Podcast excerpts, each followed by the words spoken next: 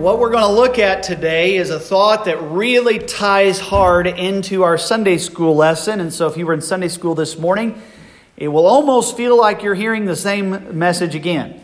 Uh, maybe a little different way, but to kind of set this up for you, Zechariah is a minor prophet in your Old Testament, and his prophecy was given by God to him during a very interesting time period.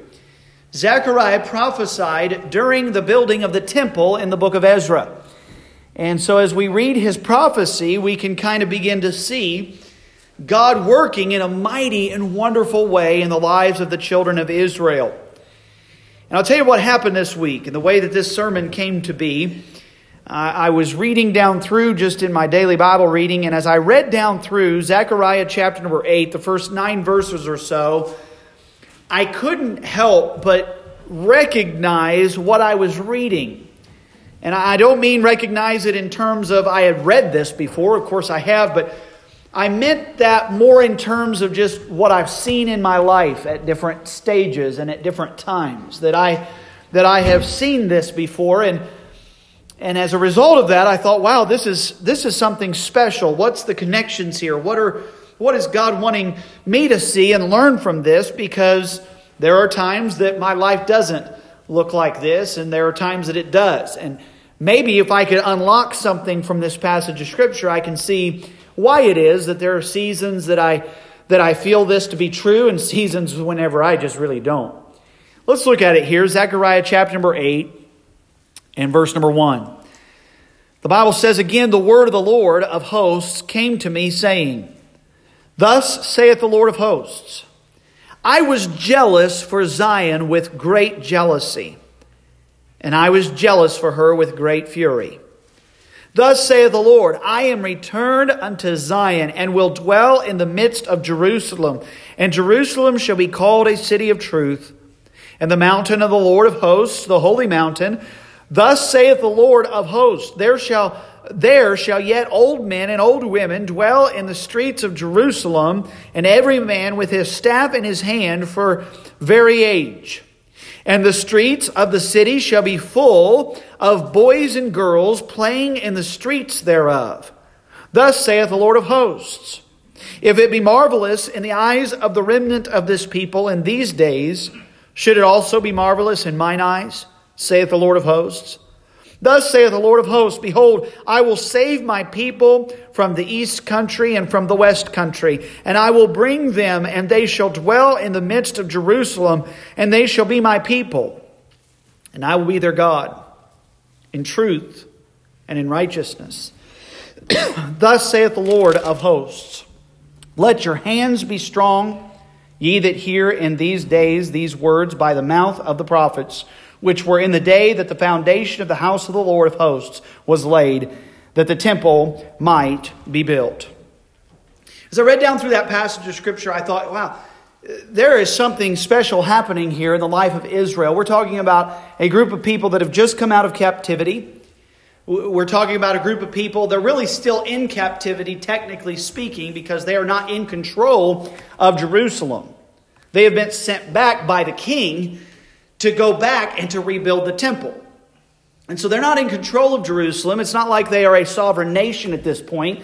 They are still in captivity, but he's prophesying about a time period in which, at, at a future date, there is going to be great joy and great gladness and great mirth in the life of Israel. And what we looked at in Sunday school today is that, in fact, about 20 years later, this prophecy would be fulfilled in Nehemiah chapter number 8 as the walls have been rebuilt. The temple now has been rebuilt for about 15, 16 years or so.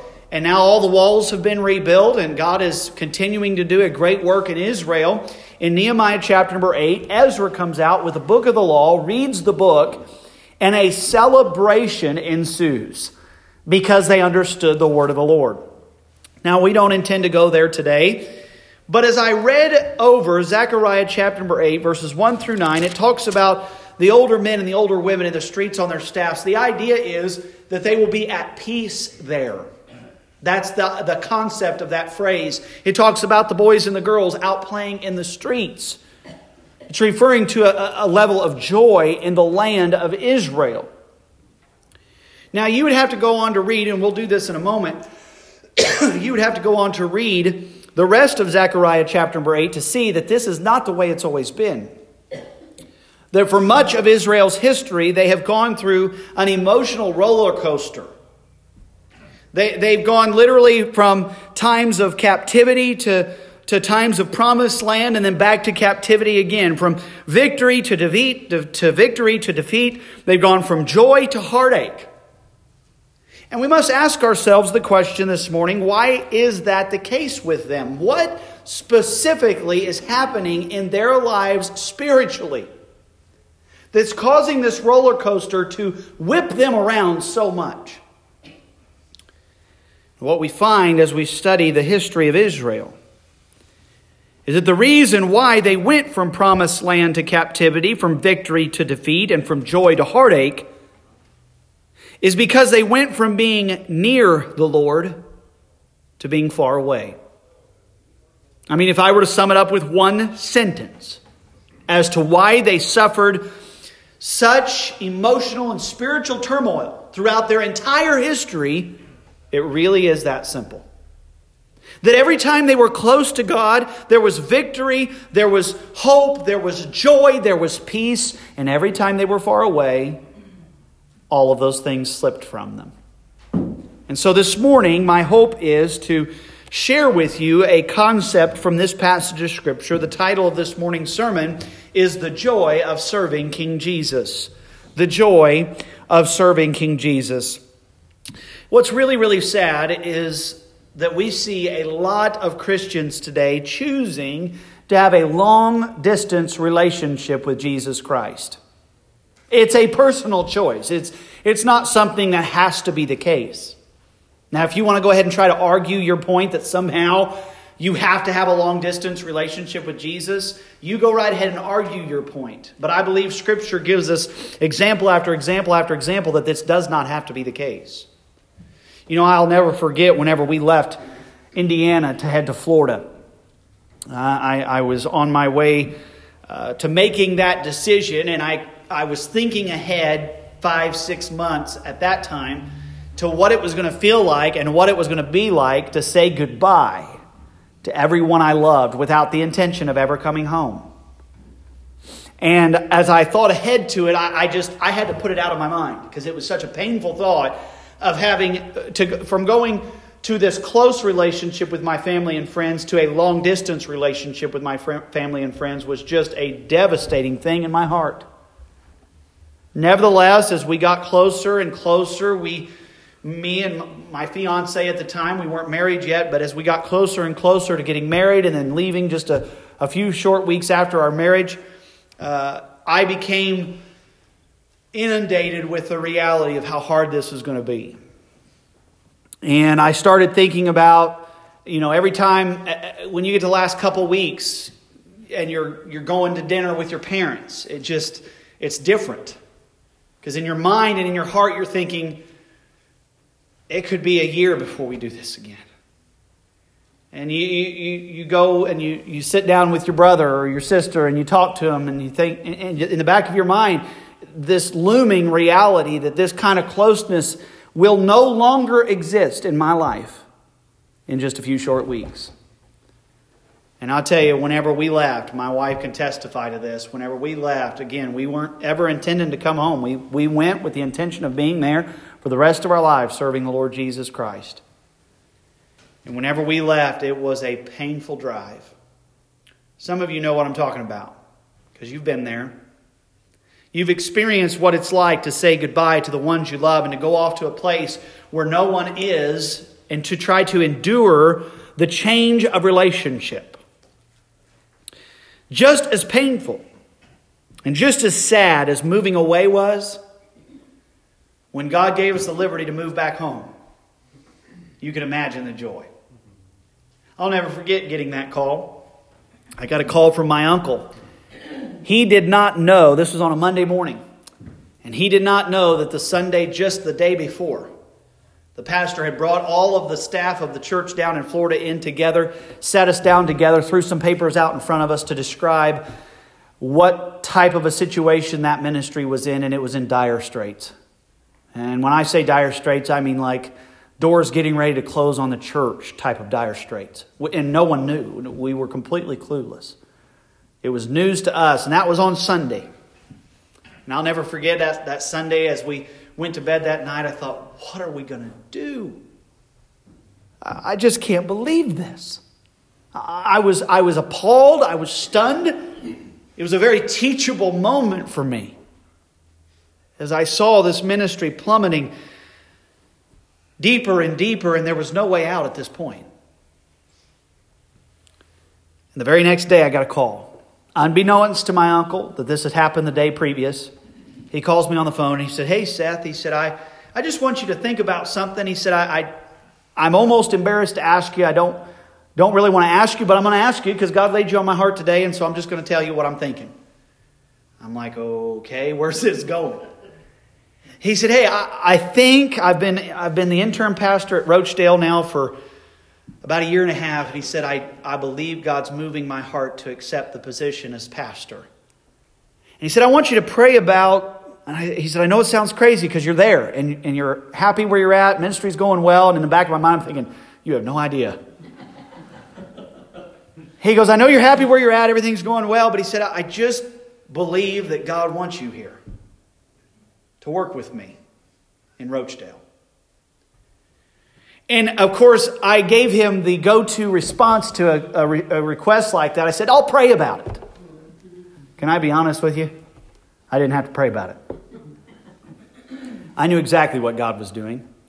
So we began to go down that road and pursue that avenue, and it was just a matter of a few months later, we were back home again. It was the 1st of March that year to serve God in Roachdale then after that. And I tell you, that the joy of coming home.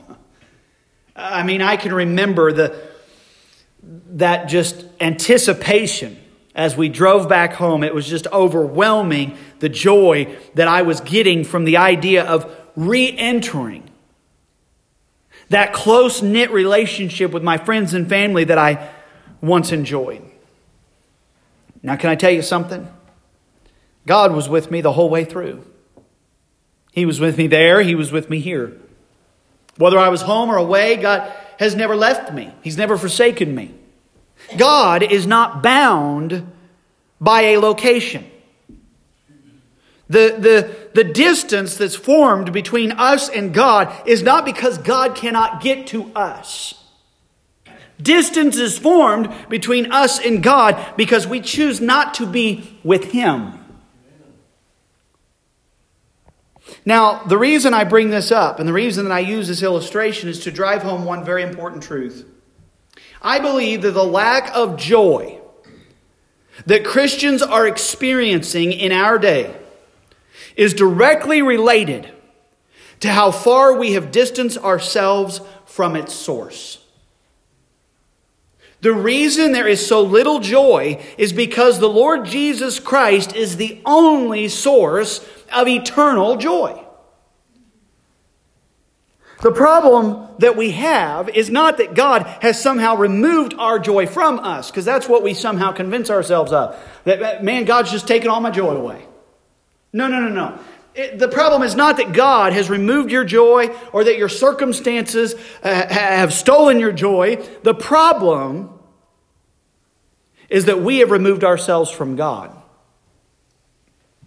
And the more we remove ourselves from God, the, the, the, further we distance ourselves from the only eternal source of genuine, soul deep joy. And again, throughout Israel's history, this has been the case for them. They're near God, and things are wonderful. And then they fall away from God, and things are terrible. And we look at them and we think, how can they not figure this out? I mean, how is it that that they go through this and at some point does not somebody not open their eyes and say hey i know what's wrong. I'm not close to god like i should be. That's why we're having all these problems. And we cast a jaundiced eye on israel and we think how could they be so silly? How could they live life so ignorantly? And, and, and as they look at look, look at the kind of life that they live surely they should be able to see this. But today i want us to be more introspective I want us to consider our own hearts this morning. Look at our own lives. and ask ourselves the question Am I as close as I've ever been? Or is there some distance that can be taken care of today? The truth is, as we've been studying in Nehemiah chapter number 8, I believe that God wants the child of God to spend most of his Christian life with rejoicing and joy and celebration. I believe that. I believe it is a big mistake to think that somehow God's intention is for us to just, just stay under the, the, a sense of conviction and guilt and, and grief for the majority of our lives. That's what God really wants. God just really wants his kids to be miserable. No, I don't believe that for one second. I believe that the majority of the time, God wants us to be filled with joy. He wants us to be rejoicing. He wants us to be celebrating His forgiveness, His revelation, His provision for us. That's what God wants for His children. So, why, isn't, why is it not the case then? Again, I believe that the case to be made this morning is the reason that there is a lack of joy, the reason that joy has, has fallen away from our lives, that the, the reason why we find ourselves complaining and, and bemoaning life all the time doesn't have so much to do with what God is doing to us. It has to do with how far we have gone from Him. I want you to look for a second, if you would, with me at Zechariah chapter number 7. Actually, I'll tell you what, let's look first at Zechariah chapter number 8 and verse 10. We stopped off at verse number 9. In verses 1 through 9, God describes a, a time in Israel's history that will be characterized by great and abounding joy. But in verse number 10, he cuts away from this and he shares with us that this has not always been the case. Look at verse number 10. For before these days, there was no hire for man nor any hire for beast. The idea is there were no jobs, there's no income to be made. Neither was there any peace to him that went out or came in because of the affliction. For I said, All men, every one against his neighbor. But now I will not be unto the residue of this people as in the former days, saith the Lord of hosts. For the seed shall be prosperous the vine shall give her fruit, and the ground shall give her increase, and the, the heavens shall give their due. And I will cause the remnant of this people to possess all these things. And it shall come to pass that as ye were a curse among the heathen, O house of Judah and house of Israel, so will I save you, and ye shall be a blessing. Fear not, but let your hands be strong. For thus saith the Lord of hosts, as I thought to punish you when your fathers provoked me to wrath, saith the Lord of hosts, and I repented not. So again have I thought in these days to do well unto Jerusalem and to the house of Judah. Fear ye not. God indicates in verse number 14 that their fathers, the previous generation, had behaved in such a way that caused distance in the relationship, and the result was devastating. Because again, the further we are from God, the further we are from the source of everything wonderful that is a part of our lives. So, what exactly did their, their fathers do then that caused such a distanced and strained relationship? Well, look back with me at Zechariah chapter number 7. What ultimately leads to a separation between us and God? Well, I think it's laid out for us perfectly here in Zechariah chapter number 7, beginning at verse number 4. The Bible says there, Then came the word of the Lord of hosts unto me, saying, Speak unto all the people of the land and to the priests, saying, When ye fasted and mourned in the fifth and seventh month, even those seventy years, did ye at all fast unto me, even to me? And when ye did eat, and when ye did drink, did not ye eat for yourselves and drink for yourselves? You know, the first thing I think he's teaching in verses 4 and 5 that lead to a separation between us and God is simple forgetfulness. Simple forgetfulness. It, it, what he's saying is hey, you were fasting and you were praying, you did it for 70 years. But every time you did it, there was one very important person you did not take into consideration the person that you said you were fasting and praying to. Basically, what God's saying is you're going through all the motions, like you're doing the stuff you're supposed to do, but it's only this deep.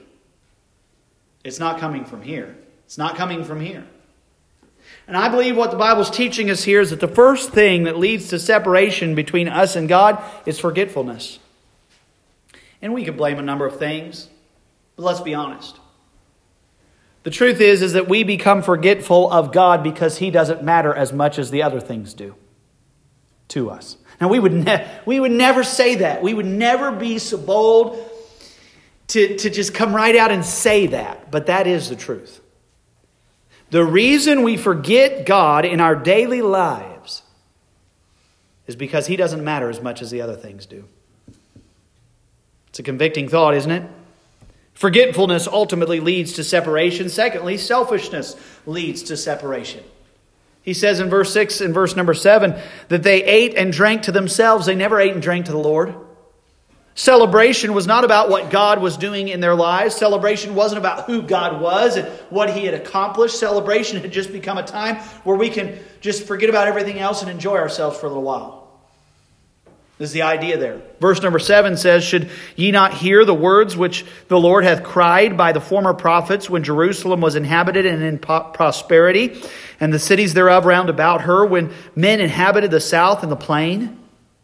He said, Hey, there's been times where great joy and great mirth was called for, and great celebrations were enjoyed, but they weren't about you, they were about me. And now the only celebrations that you're having Uh, are drunken celebrations that are just about you and they're not about me. They'd become selfish. No longer were they thinking about their Creator, they were only thinking about themselves. And this leads to separation between us and God. Forgetfulness, selfishness, thirdly, disobedience leads to separation between us and God. Look at verse number 8. It says, And the word of the Lord came unto Zechariah, saying, Thus speaketh the Lord of hosts, saying, Execute true judgment, and show mercy and compassions every man to his brother. And oppress not the widow, nor the fatherless, the stranger, nor the poor. And let none of you imagine evil against his brother in your heart. So God lays out for them, he, He's basically saying, This is what I want you to do. If you will implement this into your life, into the congregation of Israel, if you will, if you will make this a part of your life, then I will come back to you and I will reignite the relationship we once had. And no longer will these be empty, selfish celebrations that you're enjoying, but now it'll be a celebration of life and of hope, of love and of real joy. There's a problem, though. God gives the instruction in verses 9 and 10, but look at verse 11. But they refused to hearken and pulled away the shoulder and stopped their ears that they should not hear. Yea, they made their hearts as an adamant stone, lest they should hear the law. You know, these phrases that I just now read in verse 11 or verse 10 uh, I'm sorry, verse 11 and verse 12, these phrases are very interesting, and I do want to take the time to share with you and uh, the perspective that I believe God has of our disobedience. The first one is found in the phrase, they refused to hearken. Do you see that at the beginning of verse number 11? It says, but they refused to hearken. I looked that phrase up. I thought, what does that mean? To refuse to hearken. Well, it, it literally means to ignore a person's instructions. Have you ever had somebody do that to you? You were talking to them, and, and you really thought you had their attention. And you're talking to them, and mid sentence, they go off on a tangent of something that you weren't even talking about. You ever had that happen? Fellows, if you're like me, you're feeling really convicted right now. I am personally experiencing conviction at this very moment. Is my wife in here? She's not in here. I was banking on her being here at that part right there. If you had known some conversations we had in the last four days, you would know this is very relevant. We've all been there, haven't we? You know how God views our, our disobedience? He views it as us acting like we're paying attention, but not really hearing a word that he said. We know how that feels. We've all been there. We've all experienced that in our own personal lives. So you can imagine a holy, righteous, perfect God who's speaking that to finite, insecure, imperfect humanity. How he would feel for us to just ignore him. That's how God views disobedience. There's a second way God views disobedience here. Not only does he see it as ignoring his instruction, but the second phrase, it says that they pulled away the shoulder. Do you see that? What an interesting phrase. They pulled away the shoulder. All right? Jake, come here. Come here. We're going to show everybody what this looks like. Okay? All right? Jake, you, you walk behind me. All right? And as you're walking behind me, I'm going to be walking away from you. And I want you to put your hand on my shoulder. All right, so we're walking along. Okay, go ahead. That's what it is. Okay? I didn't know how to describe that to you, so I thought I'd put Jake in the hot seat. Thank you, Jake. You did great. That's what it means to pull the shoulder. The idea is we are walking away from God, and God, in His tender, loving mercy, comes in behind us and He puts His hand on our shoulder to slow us down and turn us around.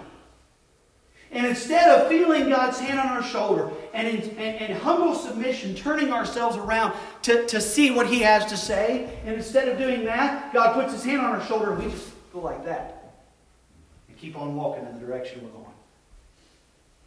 That's how God feels when we disobey Him. That's how God views our disobedience. There's a third thing He says there. It says that he stopped, they stopped their ears. Do you see that? They stopped their ears. Now, Everybody do this. Ready? Put, put your fingers up like that. Everybody do that. Now put them like that. Now go like this. Now you got to take them off so you can hear me. Okay, there we go.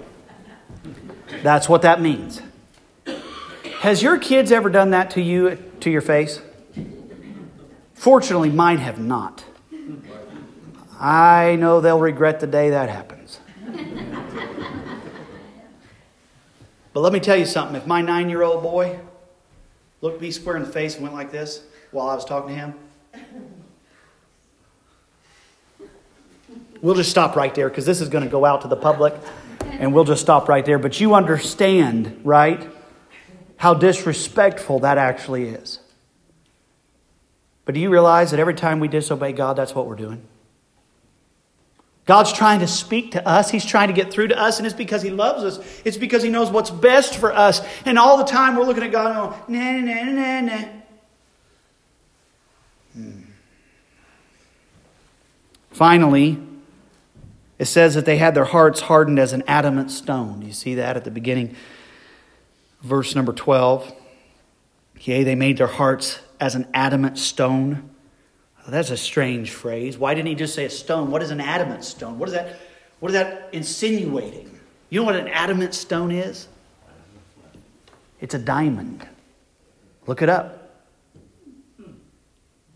The idea is it's a stone that is so hard that other stones will be shattered trying to penetrate that stone. That that stone is actually used to crush other stones because it's so hard. He says they've made their hearts like a diamond. And we're not talking about a beautiful, gorgeous cut diamond, okay? What he's saying is they've made their hearts so hard that nothing can penetrate and nothing can move them. That's how God views our disobedience. That kind of disobedience, a refusing to hearken, ignoring his instruction, shrugging off his love, plugging our ears to his word, and hardening our hearts to his will, it's that kind of disobedience that leads to separation between us and God. So, what is the result of this separation? It's misery. That, that is the result of separation between us and God. It's misery. We will be utterly miserable when there's distance between us and God. And we wonder why we're miserable all the time. Think about this. This just makes good sense. We wonder why we're so miserable all the time. We just live in misery, constant misery. Why is that? Because there is distance between us and God. Created not by God because He's not limited by distance, by location. Created by us created by us forgetting about Him and being selfish in our daily walk and being disobedient to His word. You take the time this afternoon to read the very end of chapter number 7, verses 13 and 14, and you'll see what this miserable condition looks like. I don't want to leave you with that, though, the sadness of separation. I want to also point you out to the journey back to the Lord Jesus. Look with me at Zechariah chapter number 8. Zechariah chapter number 8, and we'll look at verse number 15. I know it's time. We'll close here quickly. The journey back to Jesus. How do we get back to an intimate relationship with the Lord Jesus Christ? Well, it's spelled out for us perfectly here. In Zechariah chapter number 8, verse 15, it says, So again have I thought in these days to do well unto Jerusalem and to the house of Judah. Fear ye not. These are the things that ye shall do. Now, very rarely in your Bible is it this clear. Okay? It, most of the time it's worded in such a way that we've got to pick it apart. It's not worded that way here. Literally, God says, You want to have our relationship restored? This is the things that ye shall do. Here they are. It says, Speak ye every man the truth to his neighbor. Execute the judgment of truth and peace in your gates. And let none of you imagine let none of you imagine evil in your hearts against his neighbor. And love no false oath. For all these are things that I hate, saith the Lord. Now, if I could, I just want to quickly try to bring that into our own language. What is he really saying must happen here? Well, before we could ever spread the truth, we've also, we, we first must return to the truth. Say, how do I reignite the relationship that I once had with God? You have got to return to the truth. You've got to come back to it. Say, well, I'm five months behind in my Bible reading. That's okay. Just start on this week. Whatever tomorrow's date is, you just find that on your Bible reading schedule and you start back tomorrow.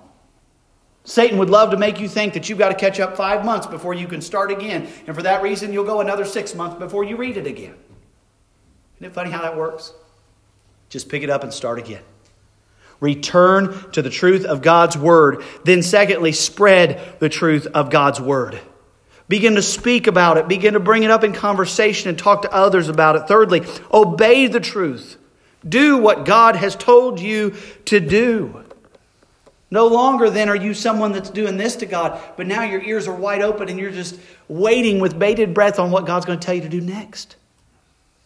Obey the truth and then conform your life to the truth. When Israel did this in Nehemiah chapter number 8, what we've been studying in Sunday school, when Nehemiah, when Ezra comes out with the law of God and the people return to the truth, they begin to spread the truth, they obey the truth, and they conform to the truth. When they do this, revival breaks out. The relationship is restored. Finally, we close with this thought the cheerfulness of companionship. The cheerfulness of companionship. In Zechariah chapter number 8 and verses 18 through 23, we won't take the time to read them. But what we find is that once they begin to do this, they return to the truth of God's word, they begin to spread the word of God, they obey the truth of his word, they conform to his word. As they do this, what they are really doing is they are inviting the king back into their land. When they invite the king back into their land, look at Zechariah chapter 8, verse 3.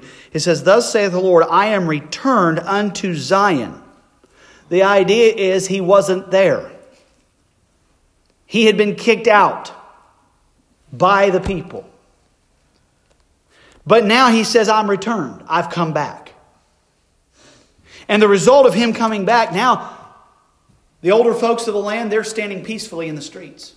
The children are playing out in their yards. There is great joy and great mirth when the king is welcomed back. You know what I believe some Christians need to do today? They need to welcome the king back into their land. They need to let down the drawbridge of their hardened exterior and say, Jesus, would you, would you retake the throne of my life? My joy has been lost, peace stolen, contentment ruined.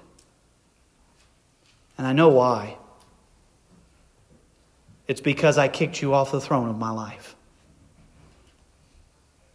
And God, I want you to come back. And what we find in Look at verse 19 with me. We'll read just that one verse. It says, Thus saith the Lord of hosts, the fat of the fourth month, and the, I'm sorry, the fast of the fourth month, and the fast of the fifth, and the fast of the seventh, and the fast of the tenth shall be to the house of Judah joy and gladness and cheerful feasts. Therefore, love the truth and peace. You know what he's saying there? He's saying, uh, I know for 70 years you've been fasting during these time periods, but now no longer do I want you to fast because I'm home. You've invited me back, and now we're together again. And because we're together again, I don't want you to fast this time. Now I want you to celebrate with cheerful feasts. I want you to celebrate love and peace. That's what I want you to do. What we find is that whenever the king is welcomed back and fellowship with the king is restored, that at the same time that happens, Joy is restored and celebration is restored. Love is restored and truth is restored. Peace is restored and influence and prayer and the glory of God. They're all restored when the king is welcomed home. You know, you can't help but be filled with joy and gladness when you have a close relationship with King Jesus. You know why? Because of who our king is. Our King Jesus is a king that's known by his sacrifice on the cross of Calvary. Our King Jesus is a living king, he's eternal. He is a loving king that provides for our every need. He is a powerful king and merciful. The Bible says his mercies are new every morning. The truth is, if you've trusted him as your Savior, he is your king. And with a king like that, how couldn't we help but be joyful? I believe that you can live with joy knowing King Jesus as your King. I believe that if you'll place your faith and trust in Him, if you've never done that before, you'll experience that kind of joy. Now, I'm not going to promise you that all your problems will go away, but in light of your problems, you'll still be able to have great joy and great peace in Christ. To the child of God whose joy has been stolen from them, I, I don't know why you choose a long distance relationship with God. I really don't. I, I, I'm saying that as a guilty party because I've done the same thing. There are times of my life that I choose a long distance relationship with God, and the results speak for themselves. I am miserable when I'm living like that. I, I'm just being honest with you. I, you say, well, preacher, when was the last time you were living like that? It wouldn't be as long as you'd like to think. Whenever there is distance between you and the only eternal source of joy, you will lose your joy. But when the relationship is restored, suddenly you'll find yourself filled back up with the joy that you thought you'd lost forever. Why? Because your king is really all you need King Jesus.